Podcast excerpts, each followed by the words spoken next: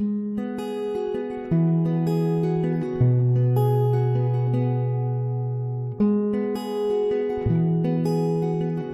Hope Church.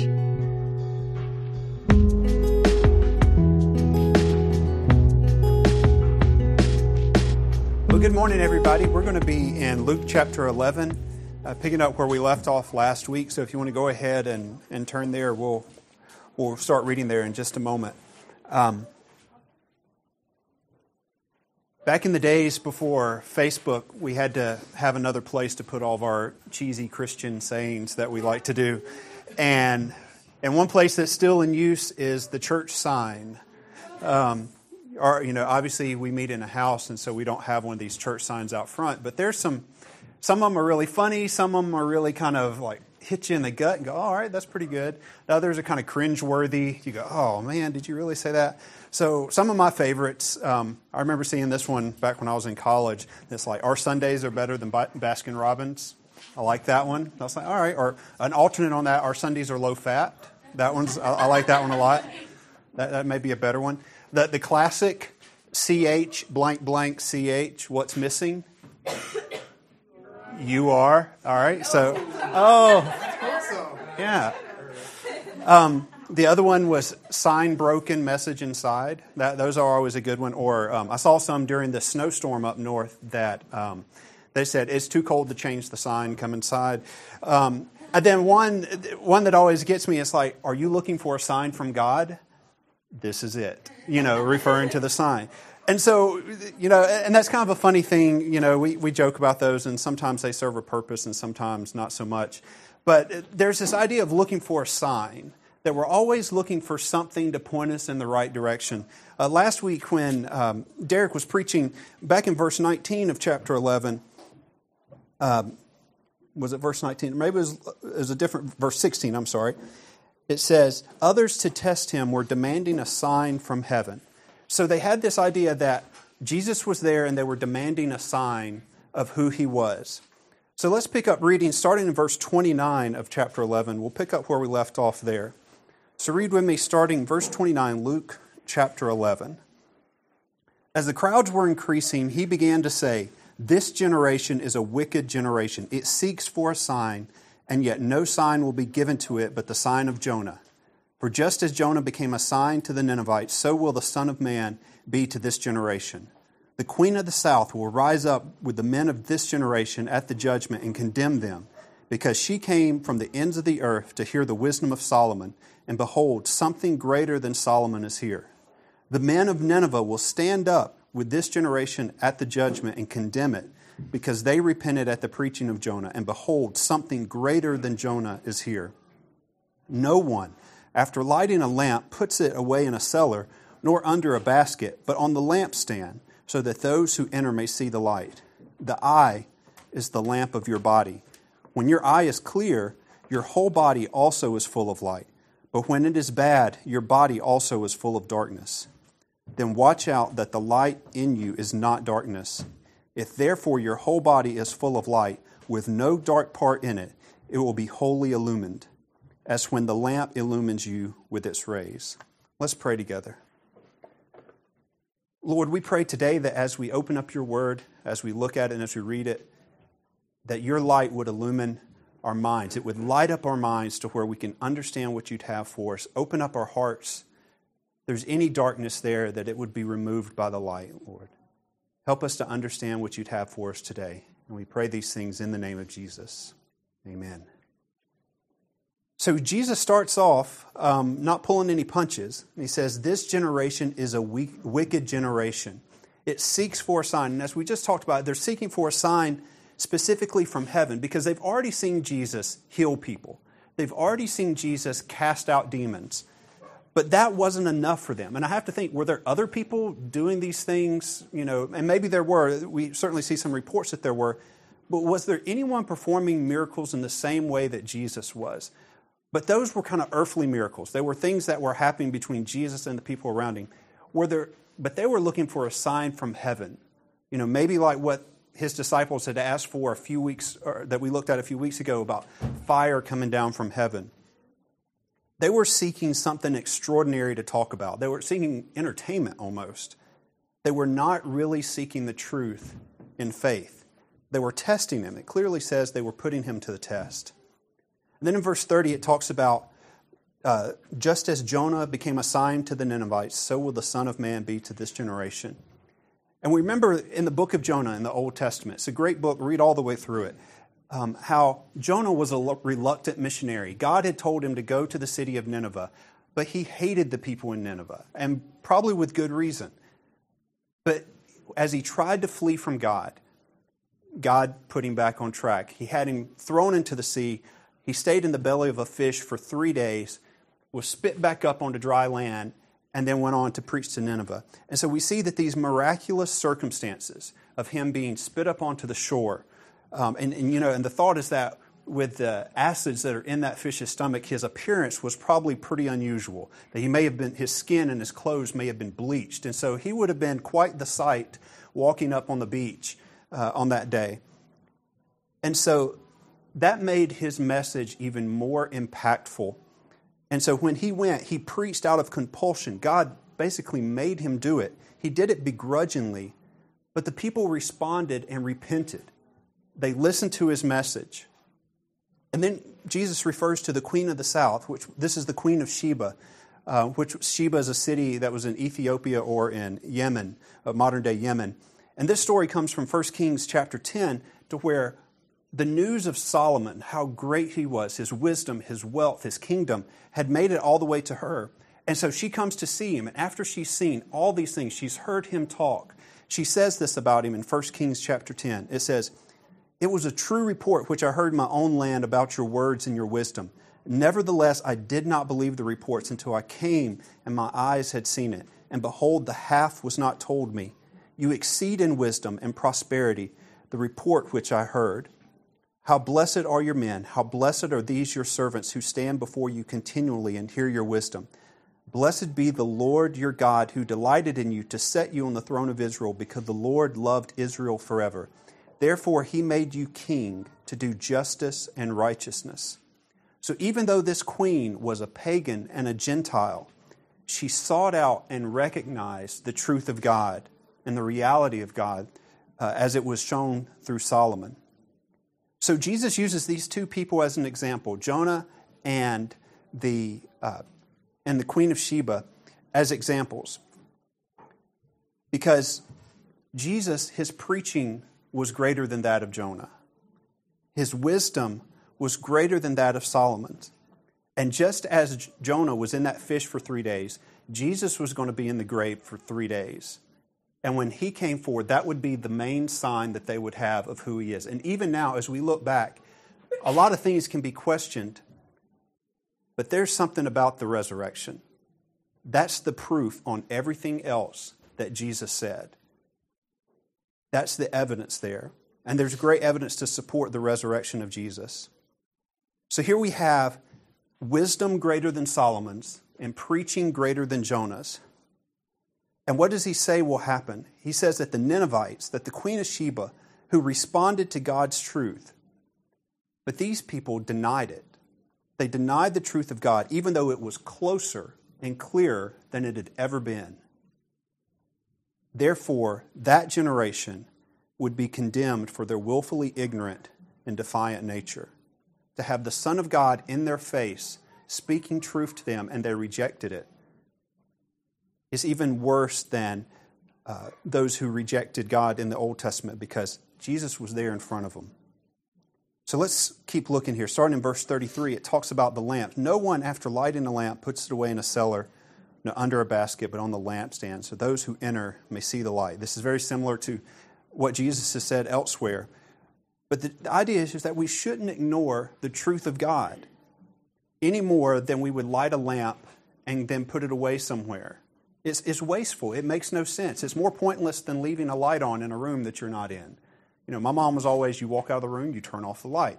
And, you know, it kind of bugs me sometimes when I walk in and there's lights on in different places, and it's like, we're not even, there's, we're not here. Um, so doing this, taking a lamp, lighting it, putting it away, is more wasteful than, than even that. So, how would we have been exposed to the truth of God and then to put it away, to ignore it. And then he goes to talk about the, the, the eye is the lamp of your body.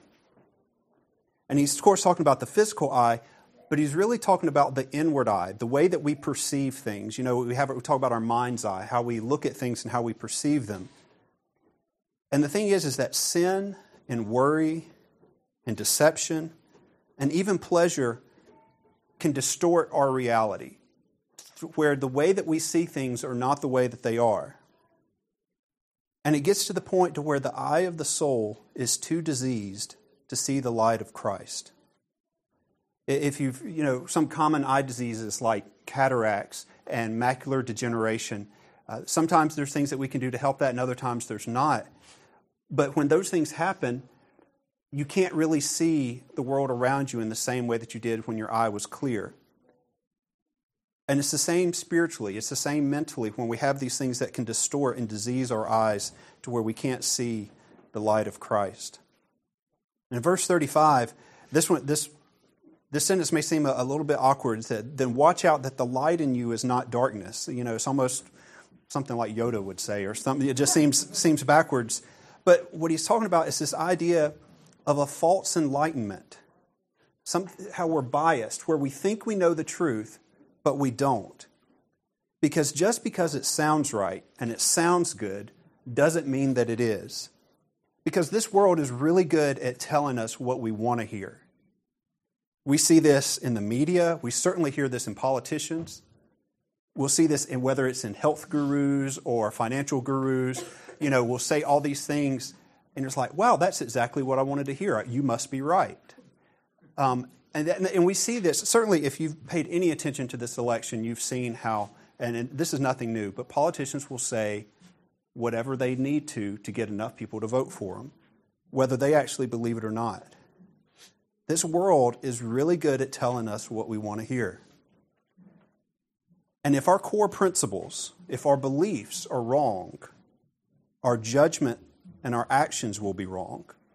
Proverbs 14 says, There's a way which seems right to a man, but its end is the way of death. We think something's right, but the reality of it is it's not.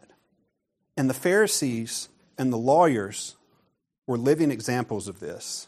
So let's keep reading, starting in verse 37. Now, when he had spoken, a Pharisee asked him to have lunch with him, and he went in and reclined at the table. When the Pharisee saw it, he was surprised that he had not first ceremonially washed before the meal. But the Lord said to him, Now you Pharisees clean the outside of the cup and of the platter, but inside of you, you are full of robbery and wickedness. You foolish ones, did not he who made the outside make the inside also? But give that which is within as charity, and then all things are clean for you. But woe to you, Pharisees, for you pay tithe of mint and rue and every kind of garden herb, and yet disregard justice and the love of God. But these are the things you should have done without neglecting the others. Woe to you, Pharisees! for you love the chief seats in the synagogue and the respectful greetings in the marketplaces. Woe to you, for you are like concealed tombs, and the people who walk over them are unaware of it. One of the lawyers said to him in reply, Teacher, when you say this, you insult us too. But he said, Woe to you, lawyers, as well, for you weigh men down with burdens hard to bear, while you yourselves will not even touch the burdens with one of your fingers. Woe to you, for you build the tombs of the prophets, and it was your fathers who killed them. So you were witnesses and approved the deeds of your fathers, because it was they who killed them, and you build their tombs. For this reason also the wisdom of God said, I will send to them prophets and apostles, and some of them they will kill, and some they will persecute, so that the blood of all the prophets shed since the foundation of the world may be charged against this generation from the blood of Abel to the blood of Zechariah, who was killed between the altar and the house of God. Yes, I tell you, it shall be charged against this generation. Woe to you, lawyers, for you have taken away the key of knowledge. You yourselves did not enter, and you hindered those who were entering. And when he left there, the scribes and the Pharisees began to be very hostile and to question him closely on many subjects, plotting against him to catch him in something he might say. So, going back to the first part here, They invite him to lunch, and even though they had been opposing him, Jesus obliged as another opportunity to, to speak truth to them. And it was a common that these very religious people would do a ceremonial washing before they would eat. But Jesus didn't do this. Now, this is not about personal hygiene. This is not about washing your hands before you eat. So, kids, yes, wash your hands uh, before you go to eat. Um, it's good for all of us. But he's not talking about hygiene here. And it's not even a matter of the law, because the Old Testament, yes, there were a lot of washings in the Old Testament for purification and things like that. But this was not one of them. This is a rule that the Pharisees and the scribes had added on later. And so Jesus would not adhere to a man made rule that was treated as God's rule. Because they had elevated all these other rules up to the same level as God's. Because even in the Old Testament, purifying the heart is what was required. There were these external things, but it was the heart that mattered. Because righteous living must start with faith and repentance. In verse 40, he talks about how they uh, how the one who made the outside is also the one who made the inside. And they were more concerned with the outside than the inside. Because we have to be, we can't, if we just focus on the outside, we're missing the point. There has to be that inner righteousness as well. Because as he says, all of it belongs to God our outward actions and our heart, our motivation, and our faith. All of it belongs to God. Verse 42, he talks about it says, But woe to you, Pharisees, for you pay tithe of mint and rue and every kind of garden herb, and yet disregard justice and the love of God. But these are the things you should have done without neglecting the others. So the tithe, which is giving 10%, came from the Old Testament, in Leviticus 27. And they interpreted this very rigidly to where it wasn't just the big crops, you know, the big things that they would uh, tithe off of, but it was also these little things, the herbs, you know, you know, we have a couple little herbs in pots. It's a, it's a very small thing. But they were saying, all right, we've got to give one tenth of this little herb as part of our tithe to be and adhere to the law because we don't want anyone to say that we weren't doing something right. They were interpreting the tithe very literally and very rigidly. And Jesus names the least of these things to make a point. Because it was easy to say, I'll give you my money, but I'm not going to give you my heart because it's easier to tithe than to provide justice and love and mercy and humility. Money's easy. You can just write a check for that. But these other things are hard. And even in the Old Testament, through the prophet Micah, God speaks to this. Micah chapter 6, uh, part of it reads With what shall I come to the Lord and bow myself before the God on high? Shall I come to him with burnt offerings, with yearling calves? Does the Lord take delight in thousands of rams and 10,000 rivers of oil? Shall I present my firstborn for my rebellious acts, the fruit of my body for the sin of my soul? He has told you, O man, what is good, and what does the Lord require of you but to do justice, to love kindness, and to walk humbly with your God? Justice, kindness, and humility. If we have those things in relation to God, most everything else is going to work itself out. If we have that right relationship, they had certainly been commanded to give all those things. Don't get me wrong. But they had missed out. They were doing all the externals, but their hearts were not changed. Being strict in the external and in the physical does not excuse being slack in the internal and the spiritual. We can't just do what's on the outside.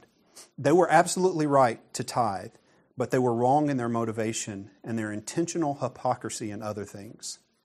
Because what we know is that greed was a prominent characteristic of the Pharisees. Uh, and a little bit later in Luke, it'll refer to them as lovers of money. So they would do all these things. It even says in other places they devoured the houses of widows. They were taking from people who were the most poor for themselves, but oh, but we're tithing. We're doing it right. So you may be asking the question, okay, well, so should I be tithing? Well, that's a good question. Um, if you if you have the Foundations book, I encourage you to look at chapter 9 on that. There's a, we talk about that there. Uh, and also, and if you really want to go a little bit more in depth, uh, back in April when we were going through 2 Corinthians, we looked at 2 Corinthians 8 and 9, I did a talk on that, and you can find the podcast and listen to it. But just a few, few comments on that. Um, in addition to the tithe, the people in the Old Testament gave many gifts and offerings above the tithe, and they were also responsible to help the poor. So that was not just, all right, 10% and I'm done. 10% was the starting point, and then there was all these things on top of it. And then the tithe was part of the law. As I said, it was in Leviticus and it mentioned in other places. But we as believers, we on the other side of Jesus and the cross, we're not held to the law. You're like, okay, I'm good, thanks. That's that's nice. Um, but here's what the New Testament does say. This is the instruction that we have as followers of Jesus. First, we know that God loves a cheerful giver.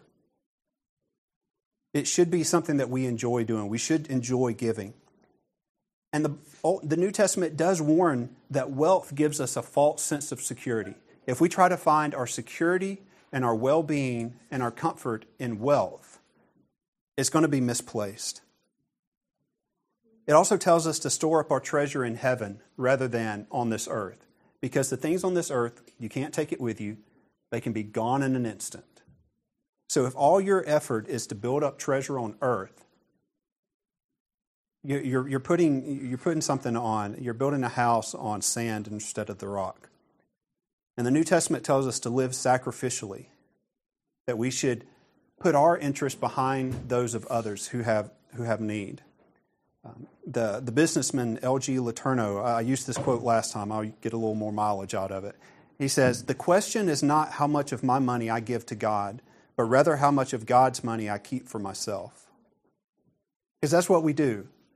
We keep for ourselves and say, Well, I've given, I've given God, you know, a tip, but I'm keeping the rest of it for myself. So that's the real question here. Because when we do that, when we're not generous, when we don't give, when we don't help those who are in need, when we don't do things to help share the gospel with those who uh, don't have access to it, we're really disregarding justice for others. And we're disregarding, and we don't have a love for God. And that's what Jesus warns about. He says that they disregard justice and the love of God. And this justice to other people and the love of God, because our hypocrisy, the Pharisees' hypocrisy in this affects affected others. And hypocrisy in our own life will affect others as well as our relationship to God. Jesus criticized them in verse 43. He says, For you love the chief seats in the synagogue and the respectful greetings in the marketplaces. Being a Pharisee was a big deal. You know, it was, it was kind of being a Jewish celebrity because they would dress differently. They would have these things to draw attention to themselves. Um, and so they would be seated in places of prominence whenever the, the people would gather. Um, so you can see that there's all these things that feed into the ego of a Pharisee. And that's what they were doing. That's what their attention was. They were receiving the praise of men, but not focused on getting the praise of God. They were more concerned about what people thought about them than what God thought about them. They would even, when they gave, they would do so in such a way that it would draw attention to themselves so that people would see it. And they would offer these long prayers out in public so that people would see them and give attention to them. Say, oh, look how spiritual he is. He's, he's praying really long time out in the middle of the street. Uh, you know, or these things like that. And so they would receive all this attention from men and say, oh man, he's, he's such a great guy. What does Jesus say about him? In Matthew, he says, They have received their reward in full. That this earthly reward is all they're going to get from that. And there's no spiritual, there's no eternal benefit to them, to them doing that. He says, he says, You are like concealed tombs, and the people who walk over them are unaware of it. Talking about a tomb where maybe the, the brush has grown up and you don't see a marker, you don't see where it is. You know, we had. Uh, it was in the news a few weeks ago that as they were expanding one of the buildings on UGA, they discovered these graves that were there that they didn't know were there. They were not marked. They were so all this care has to be taken care of to, to take care of those uh, properly. And so we have this where these concealed tombs. Elsewhere, Jesus called them whitewashed tombs, meaning that they were painted nice and white on the outside, but there was death inside. And people could walk over them. And if you came in close to a grave or to a dead body, you were then ceremonially unclean. You could not participate in, in certain things. And so people would walk by these concealed graves and not even realize that they've been uh, contaminated or, or made unclean. Because the thing is, we can look at someone and not recognize the pollution that is in them. We can be fooled by what's on the outside. But then a lawyer speaks up in verse 45. And I just have to say, he asked for it. You know, if, if Jesus is railing on one guy and you say, hey, Jesus, we're insulted too, you're kind of asking for it. You know, um, because it's not going to say, oh, it wasn't like Jesus was going to say, oh, I'm sorry, I didn't mean to offend you. Um, that's not really the way Jesus would, would speak to folks. Um, and so when he says lawyers, you may be thinking like lawyers like we have today. It's a little bit different. Uh, these were what we otherwise call scribes or expounders of the law. They would take God's law and they would interpret it, but then they would also come up with all these other rules to go around it. Kind of like this washing before a meal. This was not something that was in God's law, but these scribes and Pharisees uh, had come up with them to, uh, to say, well, let's just be extra careful here. And we see that, you know, when we're righteously rebuked, our natural response is to defend ourselves instead of hearing the truth. Know, these lawyers could have went, yeah, Jesus, yeah, that's right about us too. But no, they said, hey, we're offended, you know. That's our natural response to try to defend ourselves. Because these scribes used rules that were rigorously enforced by heartless men to control others while exempting themselves. They said, These rules are good for y'all, but not for us because, you know, we're scribes, we're lawyers, we're Pharisees. We don't necessarily have to follow those rules. You know, we get upset when others sin differently than we do and we look down on them. We have a double standard to where, well, what applies to you doesn't really apply to me. And we judge others primarily in areas where we feel ourselves are doing well. Helps us make, feel superior. It's like little kids, they'll insult or pick on each other because it makes them feel better. You know, say, well, I'm better than you because you're not as fast as I am, or you're not as smart as I am, or something, you're not as good looking as I am. It's in us from the beginning. And we do that in these spiritual things as well. Because if I'm a greedy person, it's hard for me to call somebody else out about being greedy. Now, if they're into lust, I'll hammer on them all day long because I, you know, that's I'm different than that. So it's easy for us to get on people in areas where they're different than where their shortcomings are different than ours. But we overlook the areas where we ourselves are in sin all we ever see of another person's faith is the external. So we must be slow to judge. The external can be a lie. Only God knows the heart. Now, we can see fruit, we can see evidence, but we can't look into a person's heart and know for certain where they are. Now, a person, if a person is in consistent, flagrant sin, there's probably an issue there. But just because somebody's doing all the right things, you can't say, oh man, they're so spiritual. Maybe. Maybe not. Verse 47, he says, You build the tombs of the prophets, and it was your fathers who killed them. They would take these, what were the traditional tombs of the prophets. Some of these you can still find today, and whether they're the actual tombs or not, who knows. But they build these up, and they make them really nice. And, you know, it's their way of showing respect and honor for the prophets. But this was really pretend. This was really false.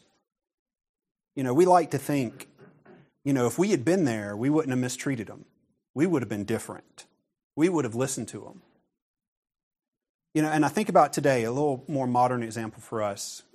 Uh, we went to Washington, D.C. back in August. I went for work and we spent a couple of days seeing the sites. And there's monuments to all these great men and women around the city. And one of the newest ones is for Martin Luther King Jr. Now, he obviously was a great man, has this, uh, he did really important work, and so there's this great monument to him. He had his shortcomings. He was not perfect, all right? So don't misunderstand. But we like to think would I have supported him if I'd been alive during that time? If I was in my parents' generation or my grandparents' generation, they have a very different view of what happened then than probably I do, generally. And so I like to think that I would have been on the right side of history there, but maybe not. I may not have been. And so it's easy for us, these 30, 40, 50 years later, to put up a monument and say, this is a very important man, he did a great thing. When maybe a few generations before, we might have been the ones opposing him. I have to think some of the same mindset was what they were applying to the prophets. They were like, oh, the prophet said such great things. We just don't bother to pay attention to them. Because if they had really listened to the prophets, they would have recognized Jesus for who he was. And he says that it was their fathers who killed them, and that even though they were not the ones who did it, they witness it and they approve of it. So it could have been their literal fathers, grandfathers, and so on back that were the ones who persecuted them. But it was the people who had the same mindset. It's like, well, we know God better than you do. So we can we're not going to listen to your prophets because just about all the prophets were treated very poorly. They were killed, they were run out of town, they were persecuted. They, there were those at the time who had the same hypocrisy, the same deafness toward God. And so, in a way, they were endorsing what had happened generations before. And it says that they killed them. It's the same thing that they would soon do to Jesus and then Stephen, and then many of the, uh, the apostles after that. It's the same thing that Saul was doing before he met Jesus. In verse 51, he refers to Abel and Zechariah. Abel, we know from Genesis, he was the first person to be murdered. And then we have also Zechariah. And he uses these as examples, just in the same way that he used Nineveh and the Queen of Sheba as an example. He uses them as examples to bookend, to represent all the previous martyrs for the faith up to that point. And by killing, by rejecting and killing Jesus, who was greater than all of them, they, that generation was guiltier than the previous ones combined. So the Pharisees and the lawyers had hidden God's truth from the people through man made rules and hypocrisy. They were focusing on a facade, on the external. Now, facade, if you don't know, it's, the, it's something they use in television to, or movies to represent a building. It, there's this TV show called The Walking Dead, uh, and there's one of the main cities there is called Woodbury. Now, Woodbury is not a real town. It's, a lot of it is actually shot in Senoia. And if you go there, you can go to Senoia, and there's a sign that says, Welcome to Woodbury, even though it's not really Woodbury. And there's the city hall or the, the town hall that's used in the TV show is actually just a facade. It's the front of the building, has doors, windows, and if you were to walk around it, there's no building there. It's just the front. There's a sidewalk up to it and everything. You would just from the street think it's a real building, but it's not. And that's the way our lives can be when we're focusing on the external. We can have this thing that looks really good, but if you peek around the corner, there's nothing there. If you try to open up the door, it's just woods on the other side. It's not a building. If you look through the window, there's nothing there. Because it's always easier to keep up appearances than to keep a clean heart. Because when we have, when we do good things, there's some reinforcement. It's like, oh man, that was so good of you to do that. Or thank you so much. Or man, that was a great message that you preached, or something like that. There's all these reinforcements when we do good. You know, when a child does something good, you reinforce that so that they keep doing good things. And if they do something bad, you punish that. All we see is the external in our lives. There's no one there to reward the private victories when we resist temptation. There's no one there other than God to reward those things. There's no one there when I'm tempted to do something wrong and I go, no, I'm not going to do that. I'm tempted for my thoughts to go somewhere that they shouldn't, and I reject that. I, I move on to something else. There's, I, I, don't go running to my wife and go, hey, I just resist, resisted temptation. She'd be like, what? You know, that's not the way that most people, um, sometimes children do run up and say, hey, I just did a really good thing, and because they're looking for that reward. But most of the time in our lives, we don't go around talking about those private victories. We don't talk about those. And so there's no one there to reward it other than God. And we got to be okay with that. We have to know that God sees those things that are done in secret and will reward them. He talks about the key of knowledge. This is not the key to knowledge, but true knowledge is the key to heaven. In, in a couple of chapters that we'll get to a little bit later, well, he, he says here, these people who had the key to knowledge, who knew all this about God, who knew the scriptures, who should have recognized Jesus for who he was, and they didn't. He says, You yourselves did not enter. And if that was not bad enough, you hindered those who were entering. That's a pretty heavy condemnation. Because if you want to mess up your own life, that's one thing. If you're going to help mess up other people's lives, that's even worse. In a few chapters in Luke 17, Jesus says to his disciples, It is inevitable that stumbling blocks will come, but woe to him through whom they come. It would be better for him if a millstone were hung around his neck and he were thrown into the sea than that he would cause one of these little ones to stumble. Wow. That's intense. See, spiritual leaders and even just those who proclaim to be a Christian in places where there are non Christians. But really, spiritual leaders have the potential to do great harm. When they're, trying, when they're looked to as the example and they set the bad example, they can do a lot of harm. But these principles apply to all of us because there are people watching all of our lives. There are people watching what we do and how we act and they're looking for an opportunity to say, You said you were a Christian, and I know what you did. That's not a real Christian. Why would I want to be a Christian if they do that?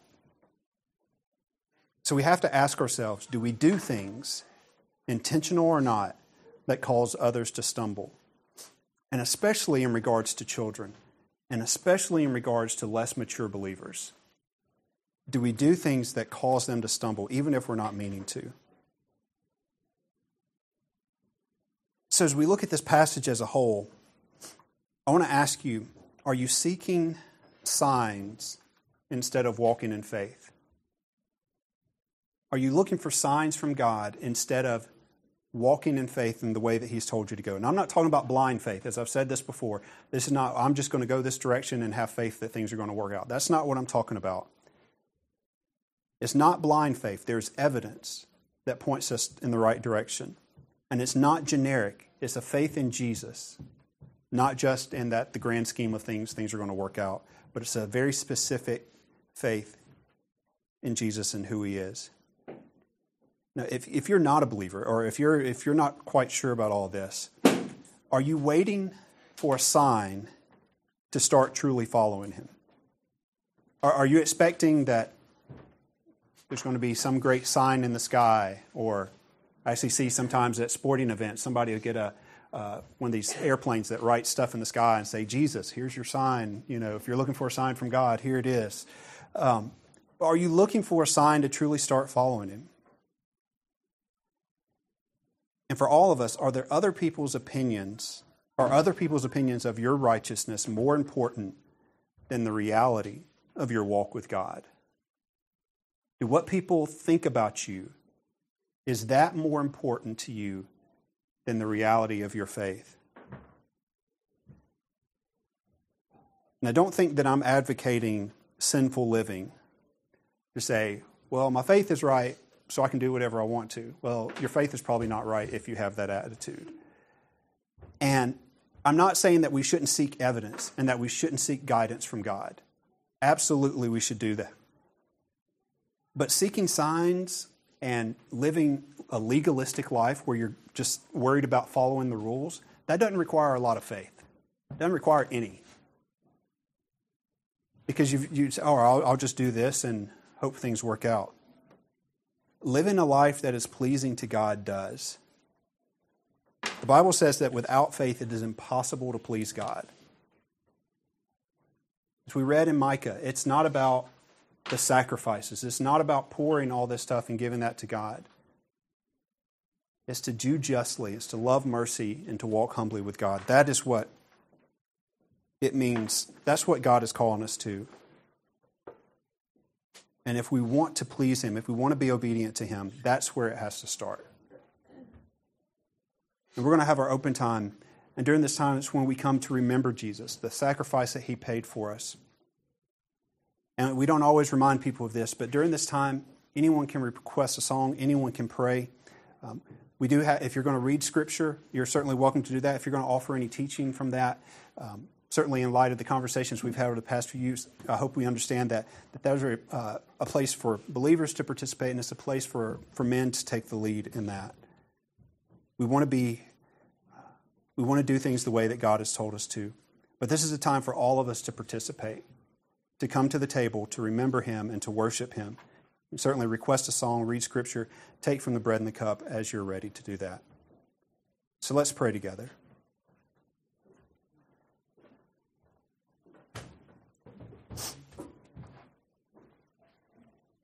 Lord, we thank you that your words are so clear into what it takes to please you. That, Lord, it has to start with a right heart. It starts with faith and repentance, of turning away from trying to do things on our own, but trusting in the work that you did on the cross.